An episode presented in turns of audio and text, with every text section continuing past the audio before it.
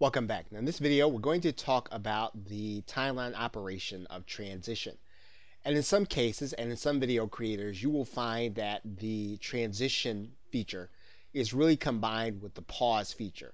And basically it's everything that happens after the pause or the animation or the movement to the next element in the scene. In some cases, this is going to be the transition to the entire next scene, but basically, we're going to move from this element, introduction to strategic marketing, to the next element in the scene. So you're going to be able to control how fast that happens with the transition feature.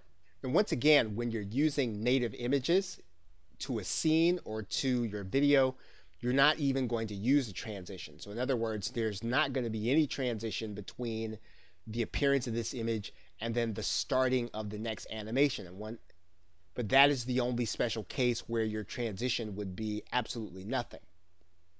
In most cases, because of the cadence of the actual narrator, your transition is going to be pretty consistent throughout your video. But once again, you're trying to time this entire piece for a scene, and you can actually use the transition when your audio doesn't match exactly with your animation and your words.